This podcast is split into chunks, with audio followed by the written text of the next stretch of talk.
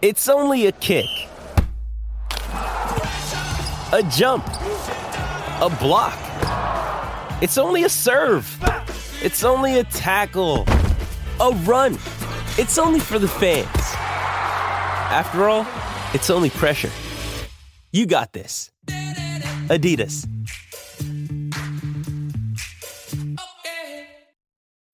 When you need mealtime inspiration, it's worth shopping Kroger, where you'll find over 30,000 mouthwatering choices that excite your inner foodie. And no matter what tasty choice you make, you'll enjoy our everyday low prices, plus extra ways to save, like digital coupons worth over $600 each week. You can also save up to $1 off per gallon at the pump with fuel points. More savings and more inspiring flavors make shopping Kroger worth it every time. Kroger, fresh for everyone. Fuel restrictions apply.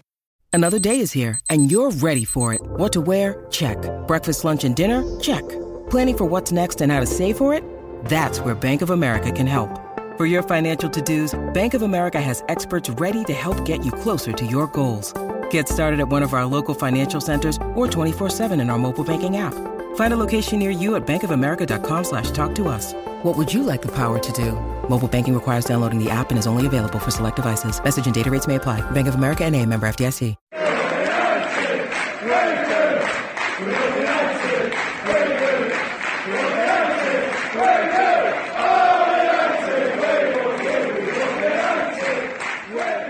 Hello and welcome to season 4, episode 35 of the Manchester United Weekly Podcast. My name is Jack Tait, back with another episode for you this week as we look ahead to one of the biggest games in recent memory at Old Trafford on Wednesday against Barcelona in the quarter-final of the UEFA Champions League. We'll also, of course, be having our usual youth, loan, and women's roundup, answering a few questions from you guys on Twitter. But before we get to any of that, let's look back at a massively disappointing 2 1 defeat to Wolves at Molineux last Tuesday. As the game started against Wolves, everything seemed to be going very well. Um, to be quite honest, that seems quite, kind of strange saying that after what ended up being such a disappointing result. But we started the game really well. We controlled controlled the tempo. We dictated the game really, really well. Solskjaer made what I thought was a, a very smart tactical change before the game in setting us up with three at the back to counter to counter Wolves after they really hurt us using that system against us earlier this season in the FA Cup. The the system change seemed to have worked really well. Playing Ashley Young as, as a right centre back was obviously not ideal um, after Victor Lindelof couldn't couldn't make the game due to uh, family issues, but it, it it all seemed to be working very well. We controlled the game massively in midfield. We were a lot more dominant than we were in the FA Cup, having three at the back and having Young kind of step forward and almost make an extra body in midfield a lot of the time when we were on the ball, kind of negated a lot of what Watford had done. Uh, excuse me, not Watford. I'm thinking about the FA Cup semi-final. Negated what a lot of what Wolves had done to us last time when we went to Molineux a few weeks ago. And everything seemed to be going well. We obviously got the goal through Scott McTominay, his first senior goal for United. Uh, brilliant strike, and really capped off what was a brilliant performance by McTominay all night. He was one of the few people that performed for the whole 90 minutes. And even after the goal, you know, we looked very, very good. We had a couple of chances, one before the goal from Lukaku, um, which he should have buried from the back post, another header by Lingard that was saved by Patricio. Uh, towards the end of the first half, after Wolves had equalised, Lukaku had another good chance which just went wide. We, we were creating very good chances. We realistically should have been 3 0 up before half time. Um, and all it took was one mistake by Fred, a poor touch from a goal kick from De Gea, which really was inexcusable. Um, there, there isn't any reason why Fred's touch should be that bad, especially in a very, very simple pass uh, back from De Gea. You know, I, have seen people talking about, you know, he's not used to, to having so much pressure on him in the Premier League and stuff like that. But that was nothing to do with pressure being on him for the goal. That was just a poor touch. I don't care what league you're playing in that kind of touch from such a simple pass, especially that close to your own goal, is inexcusable, and we were rightly punished. I, the biggest thing that I th- I took away from this game, I saw so many people in very unsurprising fashion really overreacting um, against Solskjaer and the tactics that that he put in place and talking about the lineup and things like that. But really, T- Solskjaer's tactical changes worked actually. In for the first half an hour of the game, we were totally dominant. We negated everything that Wolves had had hurt us with in the FA Cup the few weeks before. We'd come in with a different system and set up really, really well. We're totally dominant in the game. Should have been at least two, if not three, nil up by the time Wolves um, equalised. And it just comes from an individual mistake. Now, the thing that I took from the game most after, especially after Wolves equalised, was just the mental fragility in this team at the moment. Now, I don't know where that's really coming from. I don't know whether it's sort of something left over from the Mourinho era. I don't know if it's something that needs to be installed better by Solskjaer. I don't know if it's inherent maybe in the players that we have at the club at the moment. Maybe we don't have the right leaders on the pitch. But whatever it is, this game to me just kind of summed up the mental fragility that we have at the moment. Because as soon as Wolves equalised, we looked completely done in the game. Our confidence was on the floor. We weren't as fluid as we had been before the goal. Because, yes, the goal was a setback. But based on how well we had been playing before that and how many chances we'd been creating, how dominant we were, I get that scoring a goal is always is always a setback. And any of you that have played football know that, you know, it's psychologically it is a big blow. But if you've been playing that well and you've been that dominant, the way you respond to a goal like that, you almost have to forget it. You have to put it out of your mind and you have to just accept, okay, you know, something bad has happened, someone made a mistake. It can happen in football. You have to react to that. And if you've been playing that well, any of you that have been in this situation while playing yourselves will know you have to just put it out of your mind and trust that the way that you've been playing will be enough to kind of get you through the rest of the game. Because we had been so, so dominant before then. And there is no reason why our reaction to that goal should have been to kind of go into our shell in the way that we did. It, it was a bizarre reaction to, yes, some hardship, but not it wasn't any it wasn't anything that should have made us go into our shell like that. It was one goal. It wasn't as if at least not at that point we were down to 10 men and it was going to be something that was going to harm us for the rest of the game. You know, it was easily recoverable from that position and yet we just didn't respond in, in, in the right way at all until half time. We were kind of all over the place. Wolves were getting a foothold in the game. Coming out of half time, we did improve a little bit. Um, we looked like we were, again, getting some dominance back, but it wasn't anything like the level that we saw in the first half. And then obviously the sending off of Ashley Young killed us really. And I, to be honest with you, it was 100% the correct decision by Mike Dean. Um, obviously, ended up being his 100th red card in the Premier League, which I thought was quite funny. Um, Mike Dean would would be the person with uh, 100 red cards in the Premier League.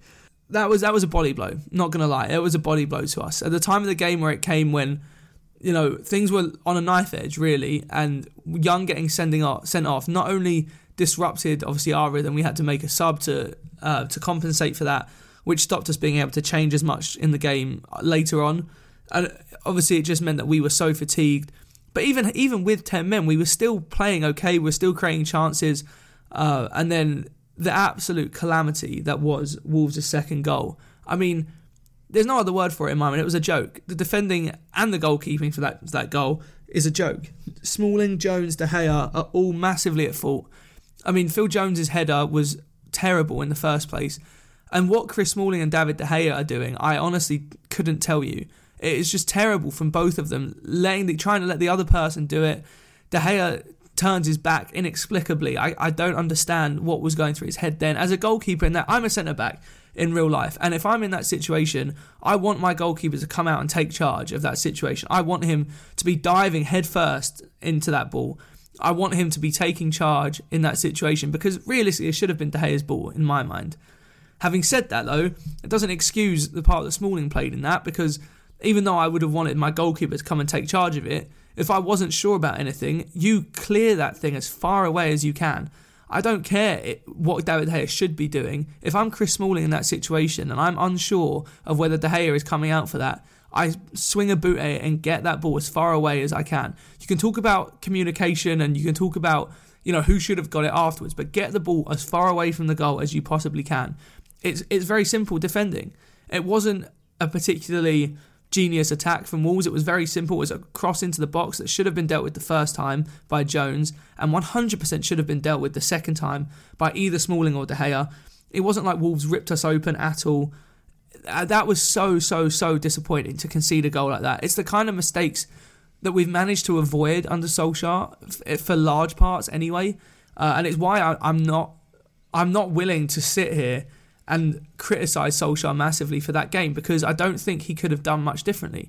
Effectively, what happened in that game is that Solskjaer changed our formation, changed our system to deal with what Wolves had really hurt us with in the FA Cup. He did that very, very well. It, the system worked, the changes worked, and we were undone by two mistakes for the two goals, some poor finishing from Lukaku and Lingard, and some I think I think mental fragility after we conceded the first goal that meant that we didn't react in the way that we should have done.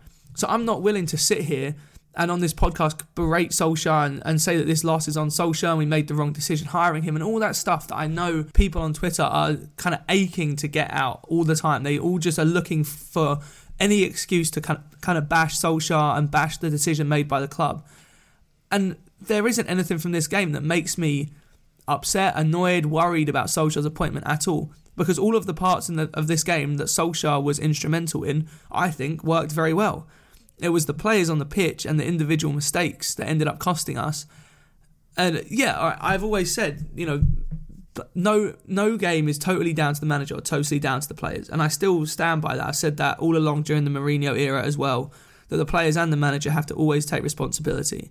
But this loss is far more on the players than on the manager. It was down to individual mistakes, not not a failure of the system and not a failure of the tactics.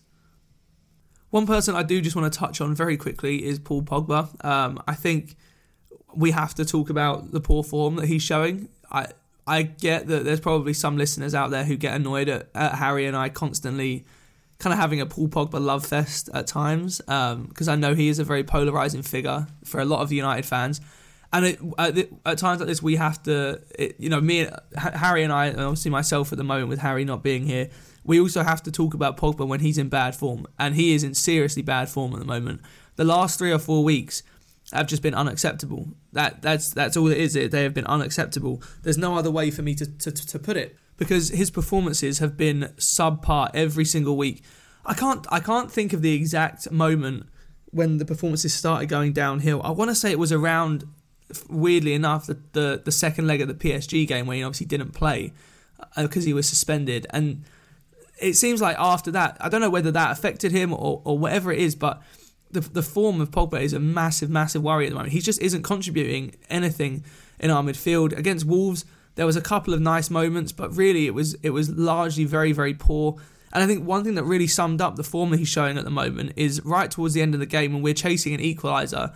Plays a really nice one-two with Martial that kind of got us behind the first line of Wolves' deep block.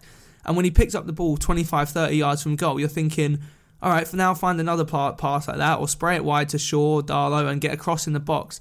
And instead, from 30 yards, he takes on a, a frankly ridiculous attempt uh, a shot with his left foot that just kind of p rolls wide. And it, it summed up everything that we've seen from Pogba recently. You know, a few nice touches here and there with, with the nice 1 2 with Martial. But ultimately, he's just not producing the goods that like he was in the first few weeks of Sol- of Solskjaer's management that was the ma- the major difference under Solskjaer in those first few weeks was the consistency first of all, but also the end product in terms of goals and assists, and we haven't seen that from him in the last I would say month or so now. And it needs to change. It needs to change very, very quickly because we enter now a massive, massive month. There is so much that could change in the last month of the season for us. We obviously got a massive boost. I'm recording this on Monday, and we got a massive boost yesterday as Everton beat Arsenal uh, 1 uh, 0 to kind of keep us in the hunt.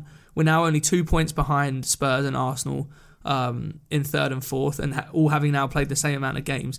Because if Arsenal would have won yesterday, would have been five points back on the same amount of games, and that would have made it really, really tough. Now only two points behind. You know we have some massive games to come, and we have to start picking up. We realistically, I don't think we can drop more than two points until the end of the season if we want to get top four. Ideally, we wouldn't drop any points, but you know that's probably not going to happen. I think if we drop more than two points, we're probably out of contention for the top four. That's how vital this last month is. We cannot afford mistakes like we saw against Wolves. We can't afford slip ups like that anymore. You know, this is it now. This is crunch time. These are the times you kind of live for as a player. And although I kind of hate the fact that I am so engrossed in a top four race because this isn't this isn't what I want to be supporting for United. I don't want to I don't want us to turn into Arsenal of the last 10 years, you know, celebrating top 4 and top 4 being the be all and end all of our season.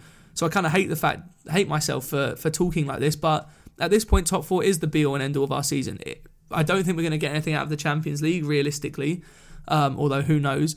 So top 4 is massively massively important for us, not only just for for this season, but looking ahead trying in terms of the, the signings that we could possibly make next summer, you know, we have to be in the Champions League. So it's the 8th of April now as I'm recording this. In the next month or so, it's going to define the next probably couple of years of, of this football club. Because if we don't get Champions League football, we might struggle in the summer transfer window.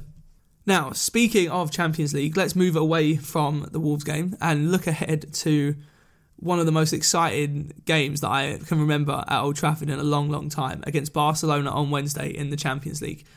We all know how we got here, uh, and we'd all love to to relive a similar scenario to what happened in the uh, PSG tie in the last 16. Hopefully, we can see some some sort of replication of that on any level, which would be just incredible. Ho- uh, hoping for a much more positive first leg this time around as much as I enjoyed coming from behind against PSG, if we could play a little bit better than that at Old Trafford this time against Barcelona, that would be great. But I just can't wait for the game. I said this on the last episode as well that I don't I can't remember the last time I've been so excited for a Champions League game. PSG was was big. You know, I was really excited for that game as well. But Barcelona is another level, not just because Barcelona are Barcelona, you know, they are a European giant in the same kind of stature as us and Real Madrid and so just playing them on any any time is, amazing. But I think what makes this game even more special for me is that this is the first time we've played them in a competitive two-leg tie since the 2009 and 2011 Champions League finals, which personally I still haven't got over. I don't think I ever will get over them the way that we were kind of played off the park in both of those games. And this is a, an opportunity for a little bit of revenge. Um, obviously, wouldn't make up for those two finals, but it would go some way, I think, to to kind of avenging those two awful defeats. Trying to think about the game tactically, I mean, you can't really look past Messi when you're playing Barcelona. That seems like a, a stupid thing to say. It's probably an unnecessary point to bring up, but I mean, the form he's in at the moment is just incredible. He he took Barcelona to another win at the weekend, uh, and he's he seems like he's at the peak of his powers at the moment. I'll be very very interested to see if we have a plan specifically for Messi. You know, we've seen teams in the past try and man mark him We've seen us try and do that to Hazard before with Herrera against Chelsea during uh, Mourinho, the Mourinho era, where Herrera was tasked with literally just staying with Hazard for 90 minutes. I would be very surprised if we went with a tactic like that, just because it doesn't seem to me like something that Solskjaer would, would want to do. And I also don't think that we have a midfielder capable of, of doing that. I mean, to be fair, it's not even just that we don't have a midfielder capable of doing that. I don't think there is a midfielder or a defender in the world that would be capable of staying with Messi for 90 minutes. So I don't I think it's futile to try and do that honestly. I think what we do need to do is we have to try and crowd out space. That is the big thing. I would expect us to sit deep, allow Barcelona to have the vast majority of possession and try and hit them on the break, which is, is you know, probably the only realistic uh, chance that we're going to have of getting something out of this game because as well as we as we've played at times under Solskjaer, Barcelona are a very, very good side, and I just don't think we can go toe to toe with them and get anything out of the game. We kind of we saw Solskjaer do kind of similar against PSG. He almost accepted that we weren't going to be able to go toe to toe with them. So let them let them have the ball. Try and stay in the game for as long as we can, and if we can nick a goal here or there, that's obviously brilliant. The biggest thing with this leg being at home is trying to keep a clean sheet, which is far easier said than done.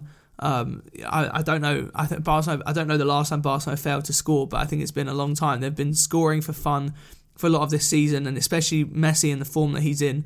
It's obviously going to be a massive, massive challenge. But if we can somehow come out of this game with a clean sheet, that would put us in a brilliant position going forward to try and, and get something at, at the Nou Camp as well. If we can go to the Nou Camp not behind, whether that's a draw or a win for us at Old Trafford, anything can happen you know, I'd always back us uh, over a one one game scenario, which it could end up being at the Nou Camp. I would always back us to get something out of the game.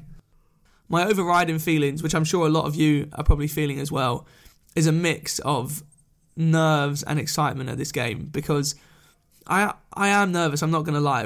You know, Barcelona are a bloody brilliant team. We can't get around that, and that makes me really really nervous because they could tear us apart. They could, you know, they are good enough to do that if they turn up. But these games are what you live for as a United fan.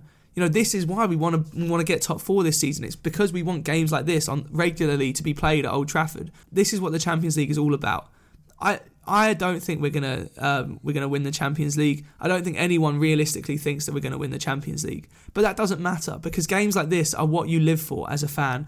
This is what you know what keeps you going as a fan. Sometimes during all the bad times, you know, through all the bad results that we've had this season, if we could put in a memorable performance against Barcelona, whether that's over one leg or two, you know, that would overshadow so many of the memories that we've got from this season of you know, the boring Mourinho days and some of the bad losses we've had recently, beating Barcelona would be absolutely massive for this club. It would be absolutely huge. I, I just can't wait. Here's hoping we can put in a good performance. I would expect us to come out, sit back, try and hit on the counter attack. Hopefully, we don't get 18 injuries again like we did in the first half against PSG at Old Trafford. Um, and I would expect a front three of, of Rashford, Luke, uh, sorry, Rashford, Martial, and Lingard if Rashford is fit because he had a little bit of a knock which kept him out of the Wolves game. I'd be surprised if Lukaku starts. I think we're going to try and go with pace up front and try and hit Barca on the counter attack as much as we can. And I think Lukaku just doesn't really fit with that with that mould too well. The big decision for me is in midfield whether you go with McTominay in midfield after his great performance against Wolves.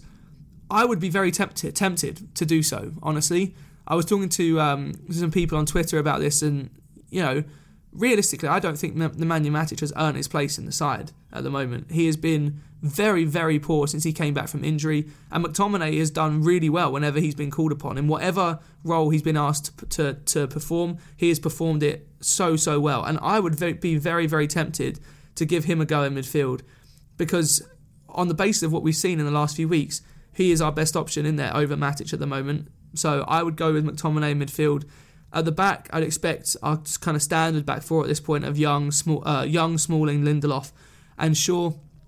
Don't have any major problems with that. I think, as much as I prefer Dalot in general over Young, I do think that Young's experience will probably help against Barcelona, and the occasion might be slightly too big for Dalot.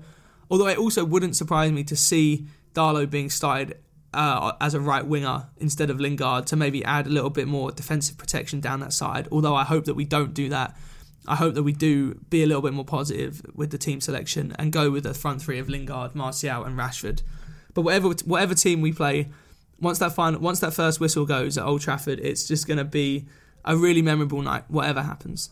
Moving on to the youth loan and women's roundup, there was no game for United's women's team this week. Uh, their last result being the one that I told you about last week, the five-one win over Spurs. They'll be back in action next week as they continue their quest to win the Women's Championship. United's under 18s and under 23s were both in action, however. The under 23s were held to a 1 all draw at Old Trafford against West Brom. Marcos Rojo and Andreas Pereira both had a run out for 45 minutes at Old Trafford. Uh, Nishan Burkart's uh, goal in the 20th minute gave United the lead before a Wes Hoolahan penalty in the second half paid United back and it would stay 1 1 until the end. The under 18s were also in action as they suffered a heartbreaking 3 all draw at home against Sunderland at Carrington.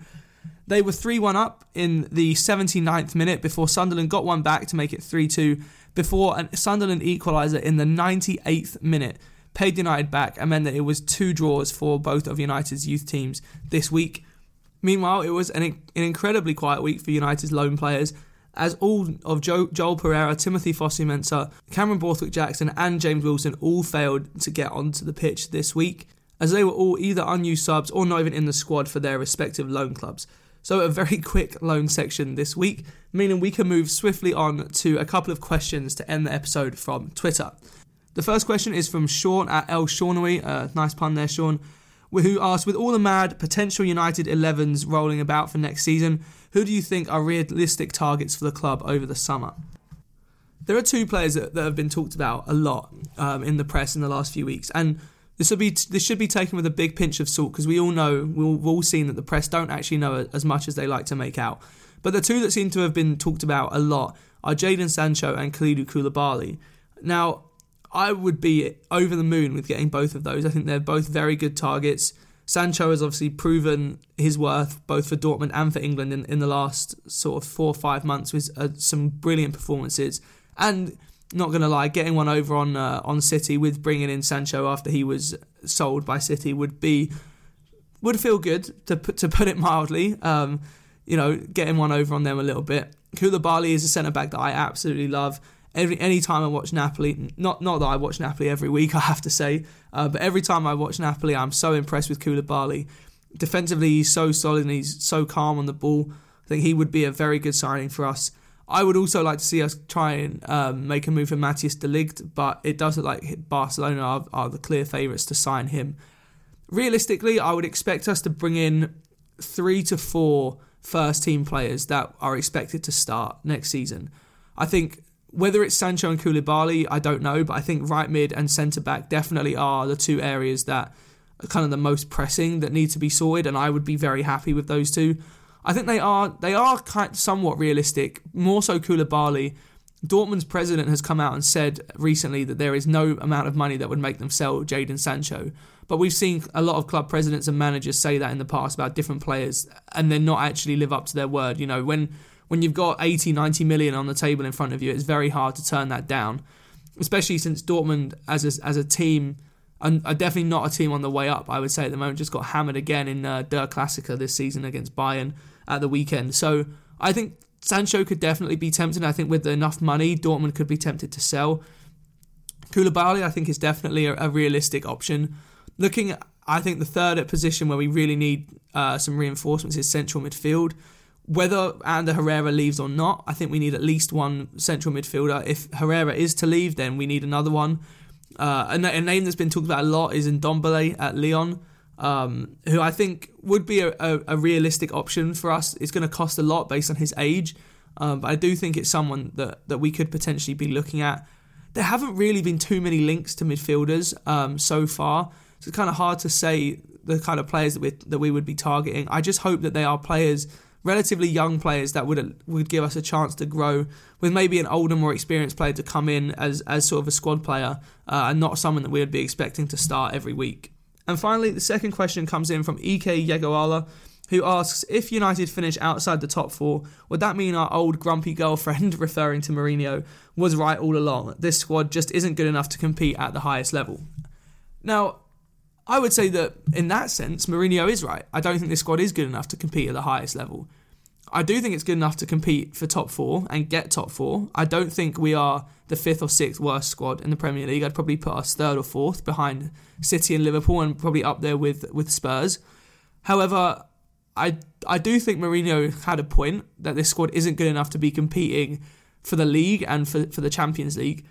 But does that make Mourinho right in more in a more general sense? No, because just because the squad isn't amazing, he did not doesn't mean that he got the most out of it. As we've seen ever since Solskjaer came in, we've played so much better.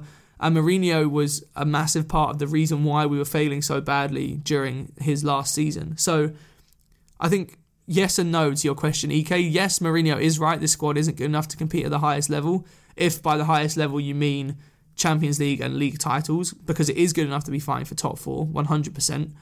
But no, Mourinho wasn't right that, you know, coming sixth was all that he could get with this squad because this squad is capable of far more than that, and that's what we're seeing now. Mourinho was Mourinho was just not getting the best out of this squad in any way. There was there probably wasn't a single player that you'd say was playing at their best under Mourinho, and that's a pretty serious indictment of of a manager. And that's that's all that I really have to say. I don't really want to relive the Mourinho era uh, too often. Now, that is all that we have time for on this episode of the Manchester United Weekly Podcast. I hope you all enjoyed it. I hope you're all getting very, very excited for the Barcelona game. I know I am, uh, and I'm just hoping for you know a memorable night at Old Trafford that will hopefully go some way to reliving that glorious night in 2008 when we actually did beat Barcelona over two legs in the semi-final on our way to winning in Moscow. So here's hoping we can replicate something like that. Thank you all very much for listening. I do hope you enjoyed. As always, please leave us a rating and a review on iTunes if you can. If you want to hear more from me, you can follow me on Twitter at UTDTait, T A I T. You can follow Harry at Harry Robinson64 to hear more about what he's getting up to in South America. And if you want to follow the podcast itself, that is at UTD Weekly Pod. That's P O D at the end there. Thank you all very much for listening and roll on Wednesday night. Goodbye.